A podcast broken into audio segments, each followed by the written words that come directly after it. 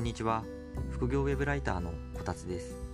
ウェブライターをやっているとなかなか仕事が取れないと悩む人が多いです。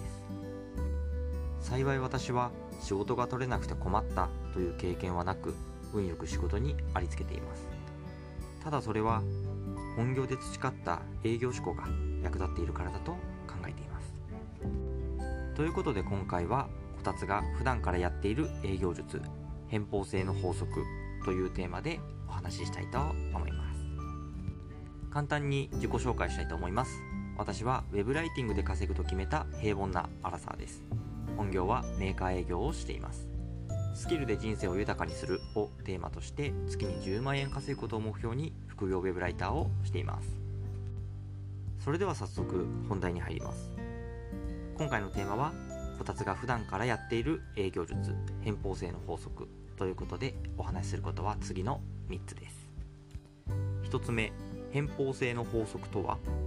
ふたつめ、ライターとしてやっている営業術。みっつめ、偏方性の法則を狙う本質はリピーター獲得。それでは順番に紹介していきます。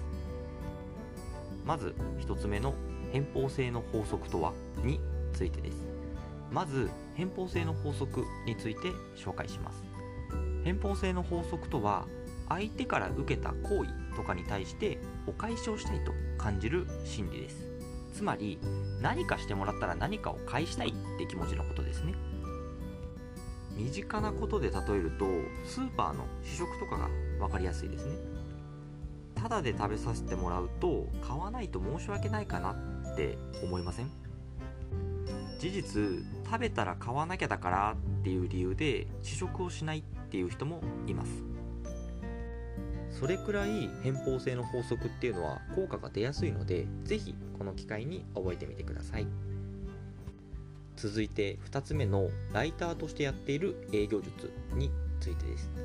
先ほど偏方性の法則について紹介しました。では私が実際にやっている偏方性の法則狙いの営業術を紹介します。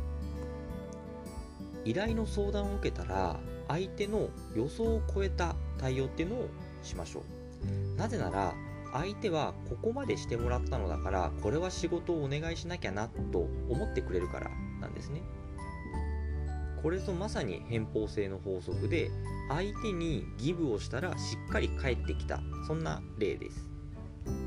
私が普段からやっているのは、記事作成に関わる作業の一部を依頼を受ける前に無料でやっています。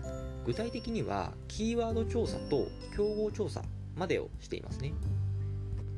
ライターされてる方ならわかるかもなんですけど、キーワード調査、競合調査って記事作成の中の作業なので、本来はやりたくないんですよね。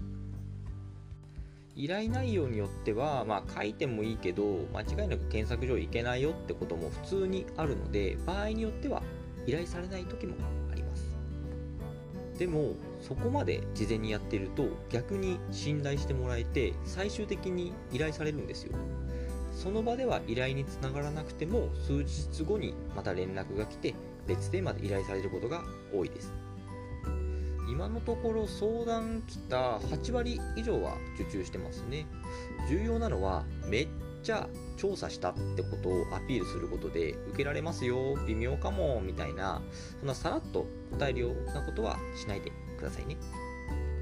まあ人によっては面倒だなって思うかもしれませんので、真似しろとは言えないんですけど、よかったら参考にしてください。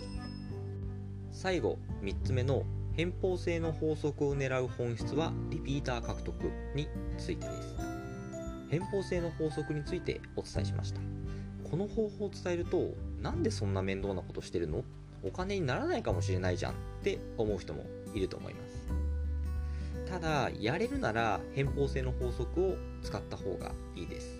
でなぜかっていうと、リピーター獲得につながるからなんですね。私、継続案件ってほぼなくて、毎月新規案件として受けています。でも新規案件の依頼してくれるのって、以前にも依頼受けたことのある依頼主が多いんですよ。つまりリピーターですね。他の人が事前にやらないことをやっているってだけで差別化になるんですね。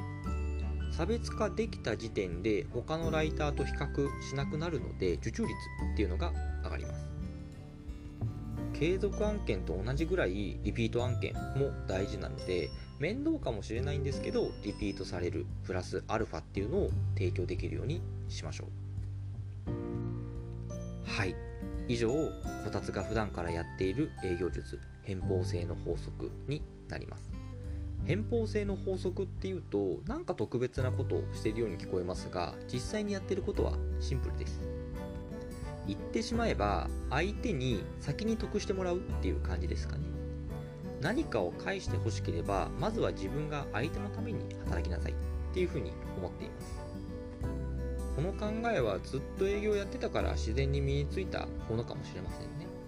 最初は塩梅が難しいかもなんですけど、今日からできることなので、よかったらやってみてください。ということで今日はこの辺で終わりたいと思います。お聞きくださりありがとうございました。バイバイ。